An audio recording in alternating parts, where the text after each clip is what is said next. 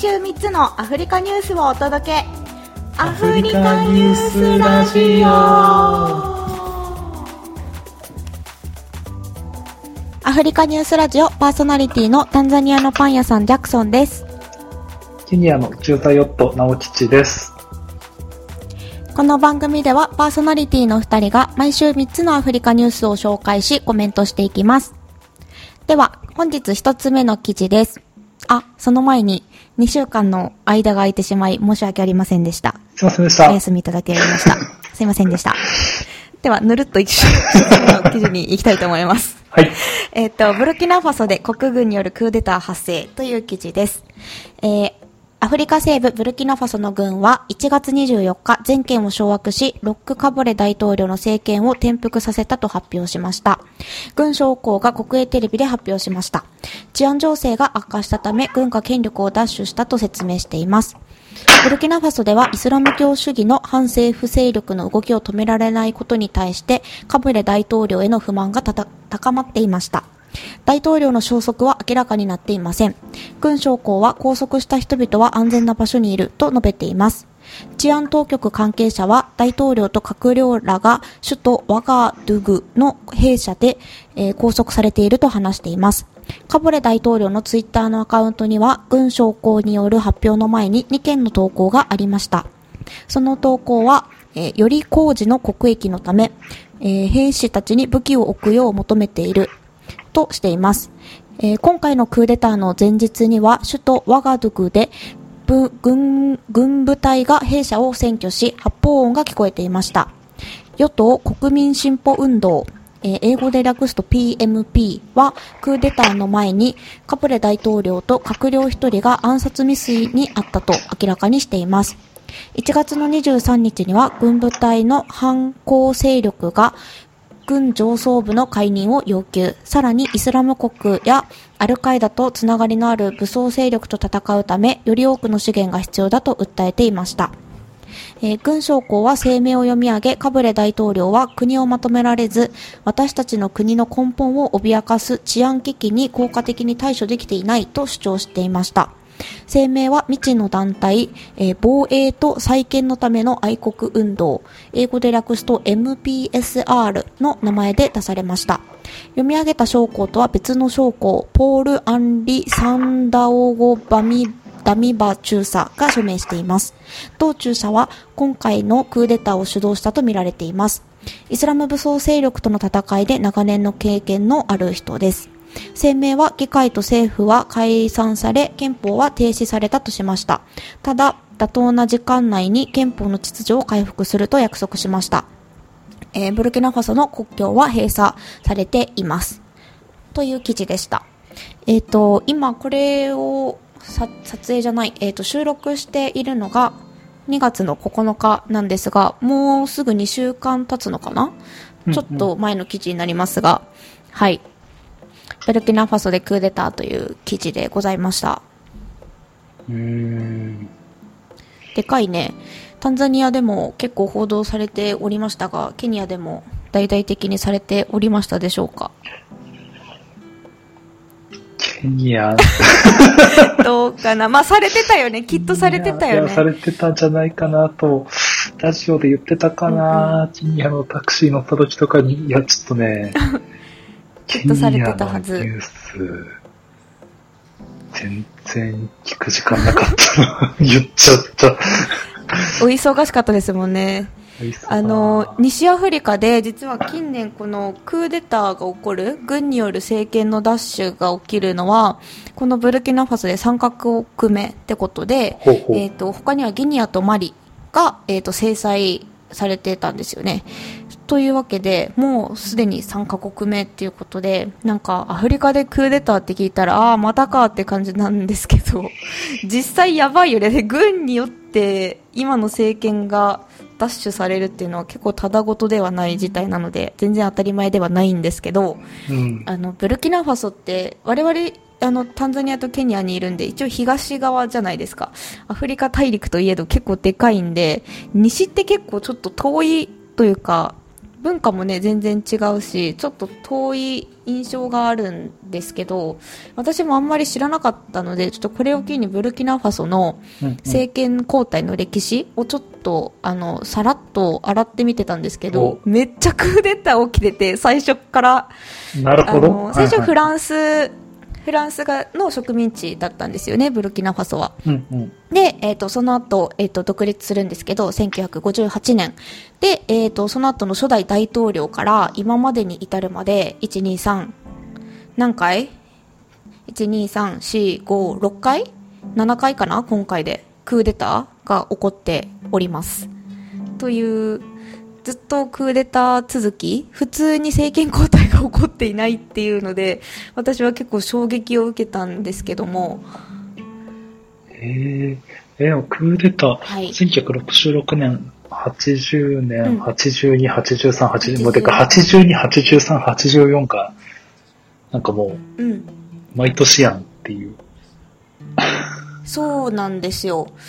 で、えっと、ちょっとあんまり詳しくは調べられていないんですけど、うん、あのこうアフリカにこう社会主義の波が来た時代があったじゃないですか、うんうん、タンザニアもそうなんですけど、えっと、ここの初代大統領はニエレレ大統領なんですけど、えっと、その大統領がやってきた時期ですよね、えっと、南アフリカだとあちょっと名前ど忘れした。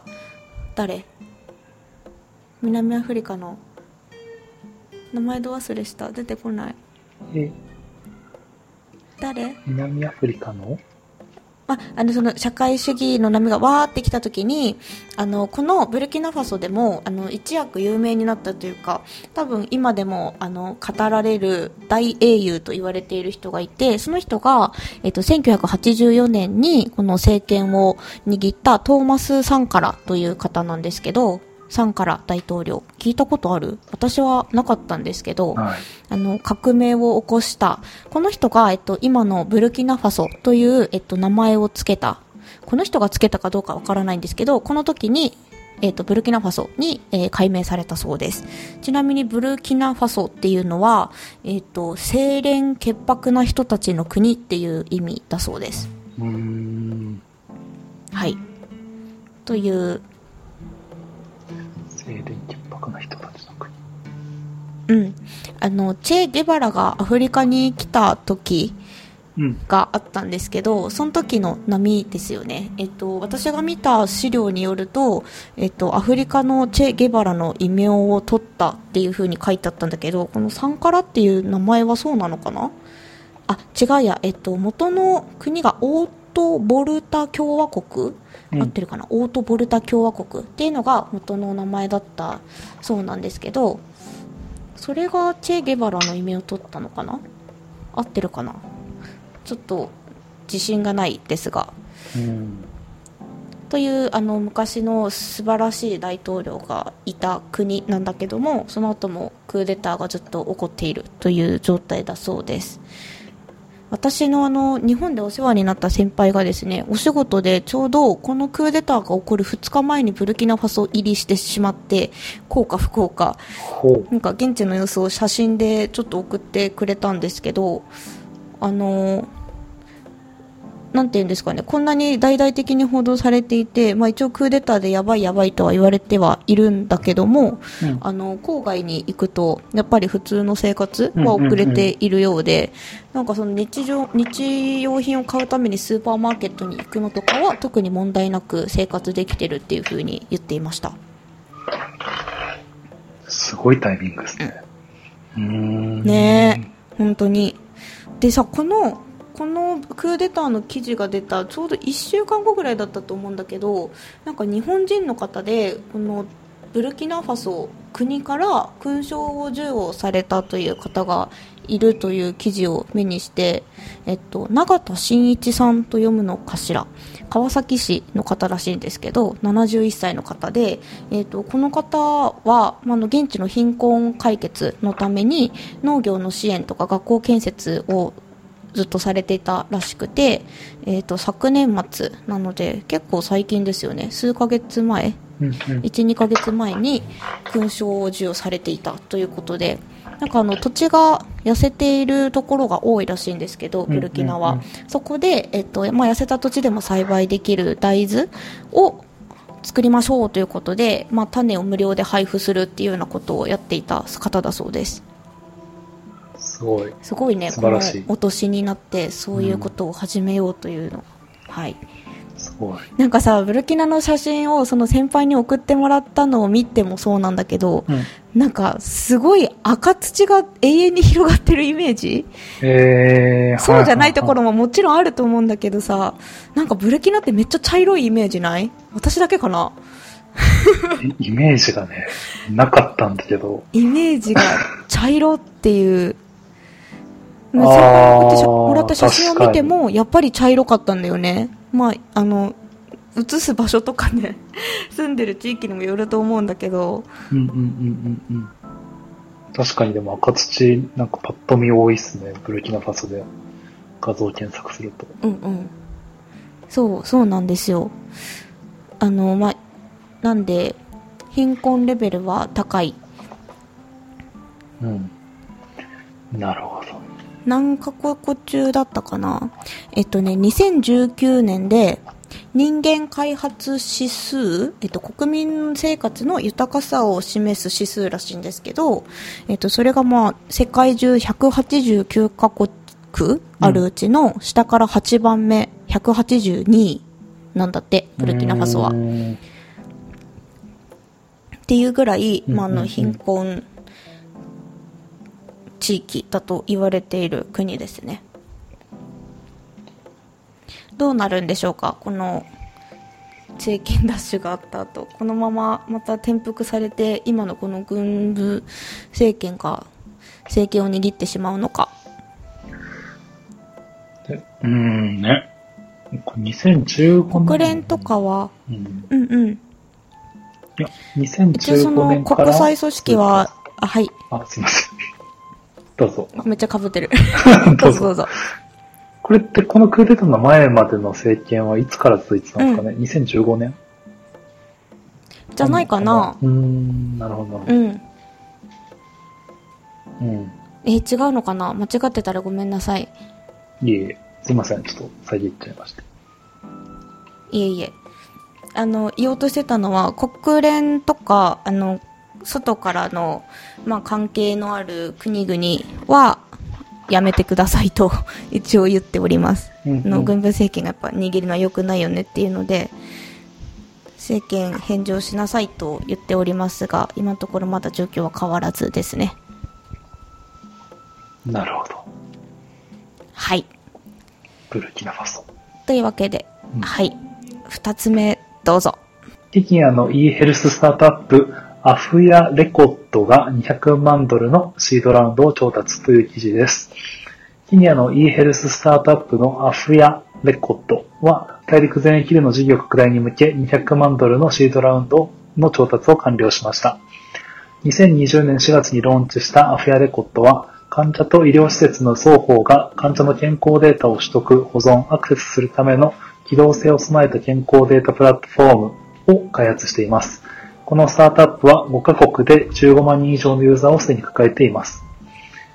医療機関にとっては病院管理、患者管理、ナレッジマネジメント、在庫管理などの多機能を備えたプラットフォームとなり、患者向けには健康データの記録や医療介入へのアクセスを可能にするプラットフォームを提供しています。さらに薬局やその他の重要なリソースに関する情報も集約し、簡単にアクセスできるようにしています。この200万ドルのシードラウンドでは、米国の VC であるマックベンチャーキャピタルが主導し、他にネクスト、シニアなどが参加しています。アフィアレコットの創設者、ジョン・カマラは、この投資によって、スタートアップが他のアフリカ市場にも進出し、患者ポータルの開設を加速させることができると述べています。という、ケニアの e ヘルススタートアップ最近 e ヘルススタートアップなんか多いかな。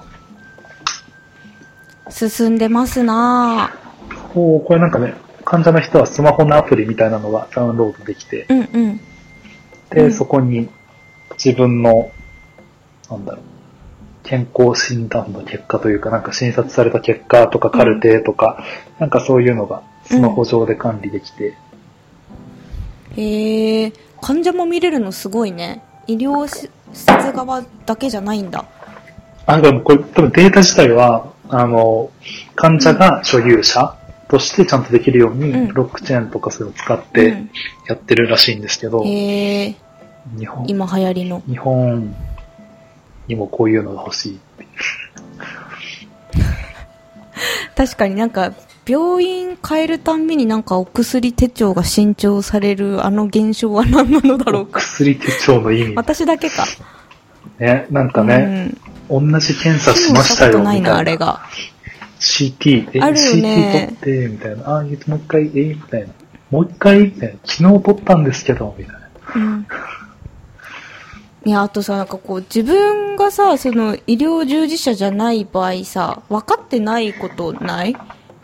ああ、何のためにそれをするのかさ、説明されないでやってること結構あるなって思って。じゃこれとこれ。歯医者嫌いですね、日本の。歯医者、歯医者。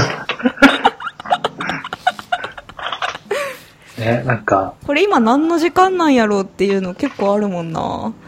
じゃあ、これとこれとこの検査をやりますねって言われて。ははー、みたいな。そっか、みたいな。いや、でもそれはなんかすごい思う。うん、なんかね、うん。いや、あなたが本当にちゃんとしたお医者さんっていう信頼ができてれば全然それでいいんだけど、みたいな。かどうかわからん状態でこれって言われた時に、みたいな。ね、ね、なんかだから、こういうのあると、さあこれがね、実際どういう風に使えるのか、ここまだ、使ったことあるんですけど、いや、あそこの先生にはこういうけん、これだからこういう検査してこうですって言われましたって、パって、他の病院に見したりできるといいのに。なぁ。日本も。いいのに。日本 なんか最近多いな、この、あの、直吉さんの紹介してくれる新しいアフリカでのサービスで、うん、日本もあったらいいなっていうの。追い越されていってるじゃないか。ね、だからもう、だからそもそも多分、なんかカルテの管理うんぬんとかも、ちゃんとできてたか怪しいような世界からのこれだから、うん、ね。そうね。病院アクセスできるできないのレベルの人たちも多いし。うん。うんうん。うん、ね、でも、普通に使ってみたいなって気がします。ケニアのアプリだし。ただこれ。いいなそうなんだ？どんぐらいいい感じに使えるのか。これはもうできるの ?2020 年4月にローンチしたっていうのは。ダウンロードできるよ。あ、そうなんや。へえ。これじゃあ、あの、今回のこの資金調達っていうのはなんかアップグレードするってことなんか？アップグレードとか、あと多分国広げるとか。なるほど。タンザニアにも来てくれんかの？どれぐらい使うアフヤレコット。検索結果なし。どういうこと？そういうこと？あれか、アフヤレコートって。またあれや。あ、何？ないの ?Google プレイ。あ、iPhone ないやつ？またそれやん。出た。この前もそれやん。いや、やっぱそうよな。先にやっぱそっちから開発されるよね。今気づいたけど、このアフィアレコードってさ、多分スバヒリ語で、アフィアは健康って意味なんだけど、レコードって多分レコード、英語のレコードから来てるんだよね、きっと。そうだよね。だと思う。なるほど、なるほど。理解した。何語なんやろうって思ってた。そういうことか。アフィア。そう、そういうことか。ま、やっぱ Google プレイからか。ま、Google プレイからか。ですよね。もうタンザニアもそう、毎回そう。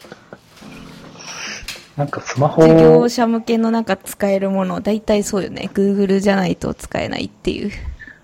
ね、なんか、安い Android 買おうかなってちょっと思ったりしますね。うん、最近。もう買ったもんだから、それのためだけに。買ってた仕方ないから。まあ、安いのあるけんね。携帯ショップ行ったら。いや、そうそうそう。だからもう SIM ね、安いし、うん、しかもなんか、日々日々の、うん、1、2万も出せば、なんか、支払い、それこそ M ペサがすごい流行,、はいはい、ってるっていうか使えるから、なんか、うん、よくわからんデリバリーの兄ちゃんとかに自分の電話番号でセンドマニーすると、なんかその番号を向こうの人に分かっちゃうから、や、やだなっていうのを、ちょっと最近思ってる。ああ、やだな確かに嫌だなそれは。なんか、よくある手集めにチップ払ったら、うん。なんか、うん、すげえ謎の連絡来るとか。あるあるあるある。なんかデリバリーしてちょっといい顔してたらなんか、なんか、ラフィキラフィキって言われ始めて、いや、別にそういう関係は望んでないんだがっていう。ラフィキって何？あるよね。ラフィキ友達。ああ。なんかあの、後でお休みの電話するからね、とかって言われて、いろいろ、別にいらんいらん。いらんいらん。いらんいらん。デリバリーかいいんだよっていう。望んでないその関係。いや、そうだよね。あるよね。うん、あるよね。まあいいや、ちょっとしょうもない話だから、ちょっと今言おうと思ったの一個やめます。うん、はい。言ってよ、そこまで言ったんやったら。言ってよ、言ってよ。いや、なんか、たまに、もうこんだけ大量にドライバーいるから、ボルトとかデリバリーも、うん、あの、うん、なかなか同じ人が配達するってことはないんですけど、ウーバーイーツ頼んでも。ここの前なんか多分、一回うち来たことある人がまた来て、うん。うん。しかも、なんか、その番号が、俺なんか全然知らない時に、 hello、helloさんみたいな感じの、うん。謎メッセージ来て無視してたことがあったんですけど、うん。そう。そして、できたら、ああ、うん、この前も来たことあるんだよ、覚えてるって言って、ああ、なんか覚えてるかも。いや、もう顔,、顔的にはわからんけど、番号的には覚えてると思って。はいはいはい。で、ほらほらってその番号を、なんか向こうの人がこっちにしてきたときに、うん、なんか名前が、ミスターチャイニーズみたいな。ミスターチャイニーズフレンドみたいな。なんかもう。あるあるあるある。で、チャイニーズのスペル間違ってるみたいな。何もあってへんわ、みたいな。まあ、それはね、ご愛嬌なんだけど。そうそうそうそう。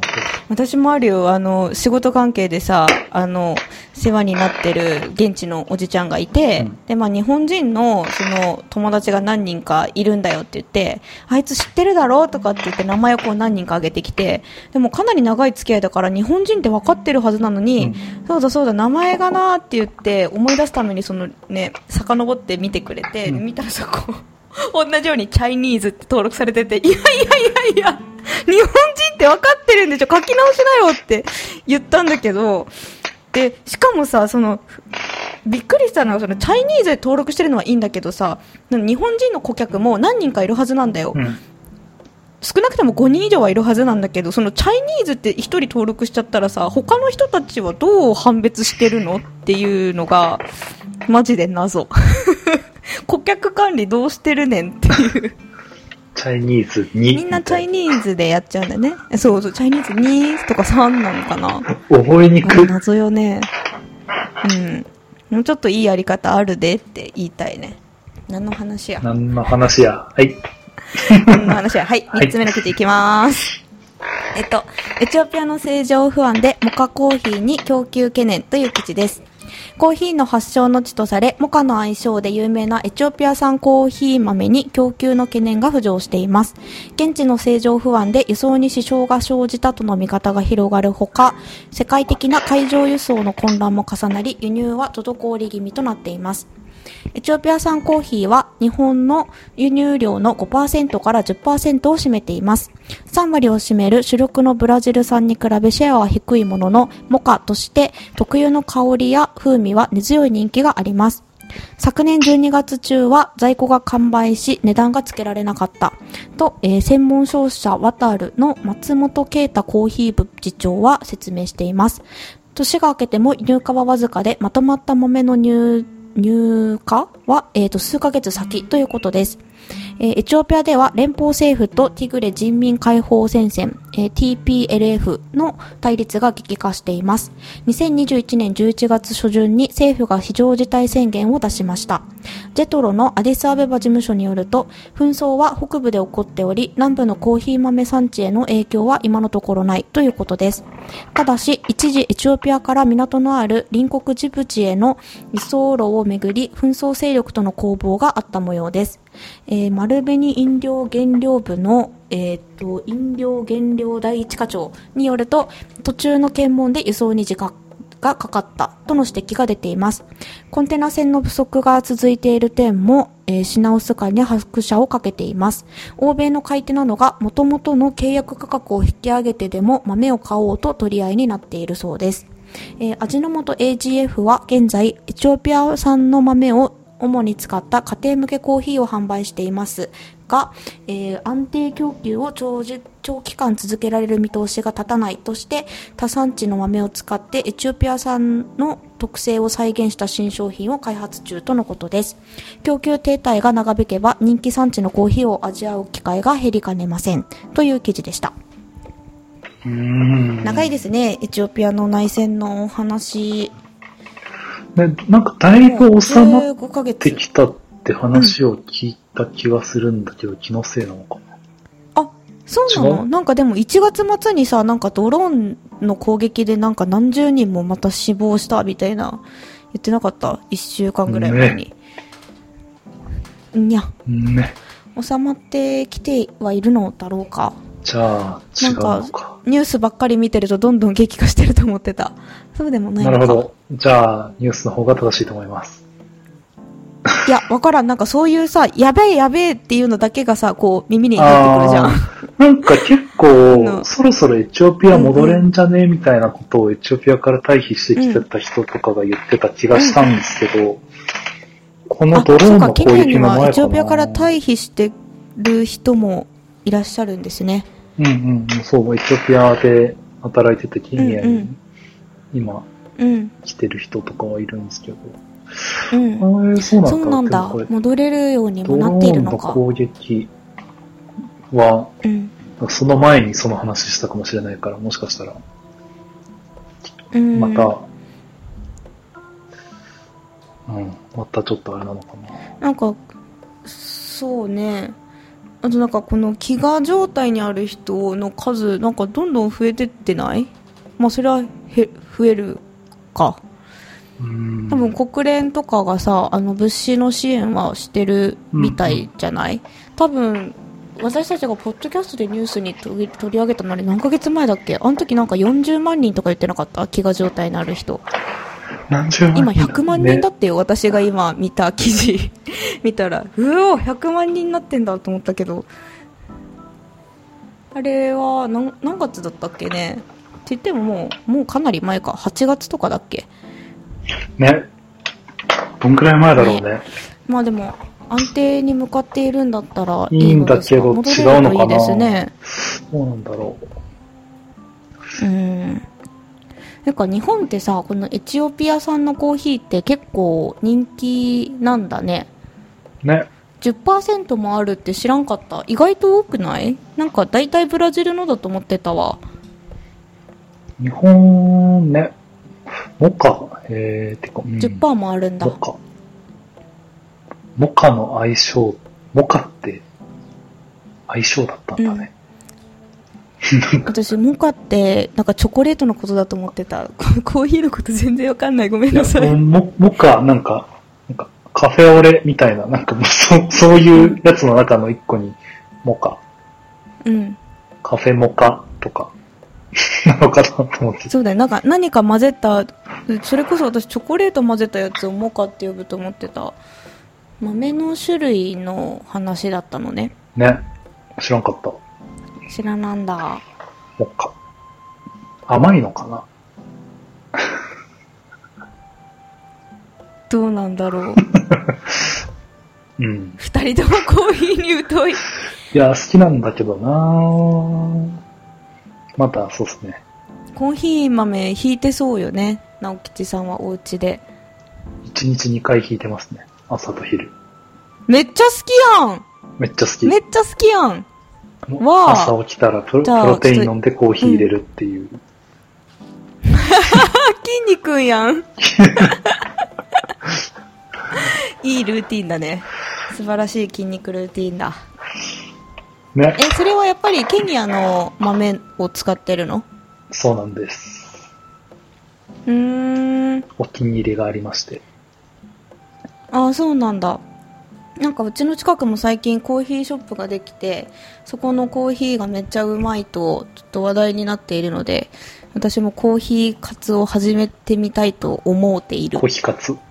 思っている。コーヒーカツ？コーヒーカツ。コーヒーカツ。え、でもなんかね、甘い系のパンとか売るんだったらコーヒー一緒に売ったらマジ売れそう。うん、そうだね。売りたいところではある。誰かアドバイスくれないか。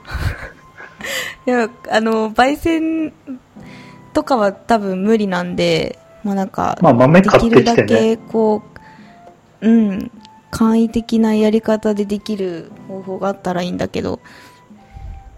なんかもう普通にでもポットみたいなのに入れて、うん。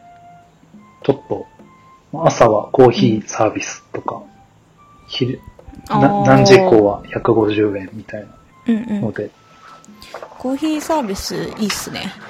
僕、こう、日本の、その昔、日比谷で働いてた時代に、うん、おお気に入りだったパン屋さんは、朝、うん、朝だとコーヒーが一杯、なんか、紙コップでサービスってあって。うん。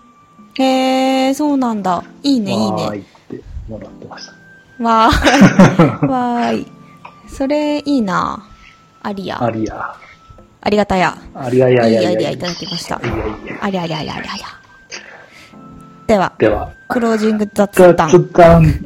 いや、1月忙しい、忙しかったですね、なんか。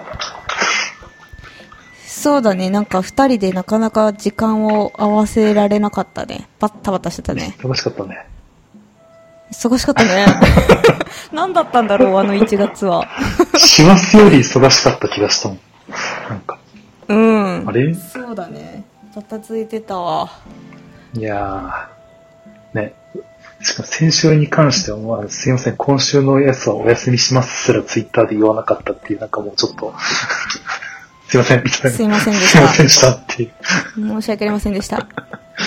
いやね。でも、なんか、どこに投げていいか問題ツイッターなのかな？聞いてる人って。なんかポッドキャストのさ、なんか投げれたらいいけど、あね、みんながツイッター見てるとは限らないじゃないですか。かね、そもそも。そうそう。ポッドキャストね、まあ、休まず頑張れよっていう話ではあるが。休休むこともあります。申し訳ありませんでした。ね、はい、ありますから。あり、あ、何かほっこりニュースありますか？最近の。ほっこりじゃないんですけど、めちゃくちゃ悔しかった話していいですか？どうぞ、消化しましょう、ここで。先週休んだじゃないですか。うん。で、ちょうど、あの、うん、僕、あれなんですよね、あの、さらば青春の光さんって知ってます？うん。お笑いの。お笑い芸人？そうそうそう。うん。YouTube とか、結構好きで結構見てるんですけど、うんうん、先週のちょうど休むかってスキップした収録の日かその前の日ぐらいに、うん。なんかさらばの森田さんが、森田さんってあの、社長の方、うん、個人事務所の社長の方が、ツイッターで、なんか、代役？代役というか、なんだろうな。なんか今、芸能界がめっちゃコロナ流行ってるから、なんか代打の仕事を、東袋さんってその相方の方が、受けますよ、みたいな投稿をしてたらしいんですよ、ツイッターで。うん。で、それが動画になって YouTube に上がってたのを見たら、なんかその仕事が、の依頼みたいなのが、なんか全部で2、3件ぐらい来てて、そのうち2、そそのうちの1個受けられた人の仕事が、マジ普通の個人でやってるポッドキャストのゲスト出演。うん。の依頼で、そうなんだ。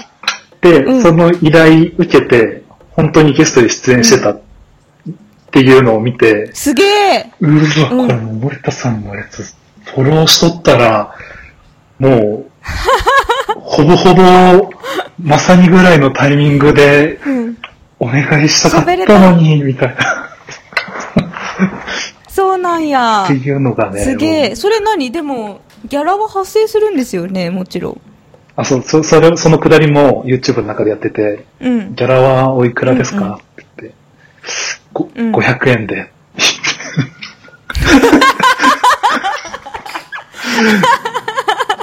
500円で降り。それ何 ?500 円っていうのは、依頼者側からあ、そう、依頼者側に、ちなみにギャラはいくらですか、うん、ってサラワさんの方から、ツイッターの DM で聞いたら、うん、500円でいかがですか、うん、って来て、で、いい内側で、さらばさんさらばさん話して、折り合いましたって返信したんですけど。いやーもうマジね、ちょっとね、ほんとね、あのー、えー、やってほしかったよもうめちゃくちゃ悲しかった。もう、もうそれ見たときに、いや、そうめちゃくちゃ悔しくて、うん、いや、ちょうどやん、みたいな、しかも、みたいな。うん。うわー。規模感も多分そんなに変わんない。いや、わかんないです。その、個人でやられてる、なんか趣味のラジオ。うん、なんだっけな、石川さんのむしゃ、むしゃむしゃラジオだったかな。っていうラジオで、なんか、そう、趣味についてすごい、いろいろ話するっていうやつなんですけど。すげえそれ500円でやってもらえるんや。ね、ツイッターフォローした。ツイッターフォローした。次回のこぼれ玉をいただくべく。これもう本当。いや、見といて見といて。もうそれ来たら私いつでも休むけん。原稿だけ、原稿だけ用意していつでも休むんで、お願いします。休む。いや、もうそこはね、休むっていうか、いや、いやね、だってね、いや、本当ちょ、なんかワンチャン一回ツイッターで、リツイートしてメンションしてみてもいいんじゃないかって若干思ってる。うん。ないかな。ませんかって。ないかな。すごいな。いいね、夢があるね。いやいつかあったらお願いしましょう。お願いしましょう。ね。はい。っていう、すいません。雑談、雑談中の雑談、ほっこりとかでもない。いやいいですよ。それでいいでしょう。いや今週のスワヒリ語は何行きましょうか？なんかもう、悔悔しい系にしますか？悔しい。悔しい系？悔しい。悔しい系、なんて言うんだろうね。わかんないな、悔しい。悔しいって言うことないか。なんかもう最近ちょっと、最近っていうか3週間前だから何習ったか覚えてないっていう。うん。ナオンバ、ハラカ、ハラカ。うん。ハラカ、ハラカ、急いでっていうやつだね。ああ。ボルトとかでね、ウーバー乗った時のやつですね。そうそうそうそう、急いでってやつだ。何を言いましょうかね。ボルト関係？ウーバーイーツ、ボルト関係なんだろう。あのさ、今どこにいるのっていうことない？今どこにいるの？私さ、この前さ、なんちゃらワッピ。そう。それどこにいるのってちなみにウコワピって言うんだけど。うんうんうん。すげえ言われる。ウコワピケニアでも言う？すげえ言われる。ウコワピって言うんだが、そこで、あの、どこにいるの？あなたは今どこですかって意味なんだけどさ、ワピが where? どこ、うんうん、で、ウコが you are なんだけど、うんうんうん、先週、それこそウーバーイーツ的なやつでさ、デリバリーのフード頼んで、もうその時すごい疲れてたから一番近くにある KFC だったらすぐ持ってきてくれるやろと思って KFC 頼んだんだけど、うん、結果1時間40分待ったんだよ。1時間40分ですごくない？もうさもうめっちゃお腹も空いてるしもうだんだんどうでもよくなってくるよねそんなに時間経つと。いつもだったら多分30分かからんぐらいなんやけど、うんうんうん、でも鬼伝ですよね。1回最初向こうからかかってくるんよ。なんか15分ぐらい1000ぐらいのうちにもうすぐ行くねって向こうから確認の電話が来るよね、うんうんうん、来るそれケニアでも。でさ確認の電話来てであなたが今いる場所どこ？みたいな会話があって、うん、なんか何々の近くどこを目印に来てね？みたいな言うじゃんで、オッケーオッケーもう10分もしないうちに行くからって言われてたのに、そこから全く音沙汰なくなってしまって、で、もうこっちから一回電話来てるから、ドライバーさんの電話番号持ってるから、こっちからかけるじゃん。うんで、30分ぐらい経過してこっちからかけると、なんか、あ、もうつ、もうつく、もうつくって言うんだよ。で、もうつくっていうのは、あの、I'm coming って意味で、泣くじゃ泣くじゃって言うんだけど、うん、こっちだと。うん、泣くじゃ。あのね、ウッコーバーピンまで言われて、英語で返してそこから英語になるから、あの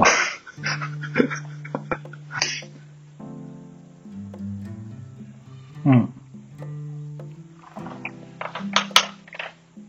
うん。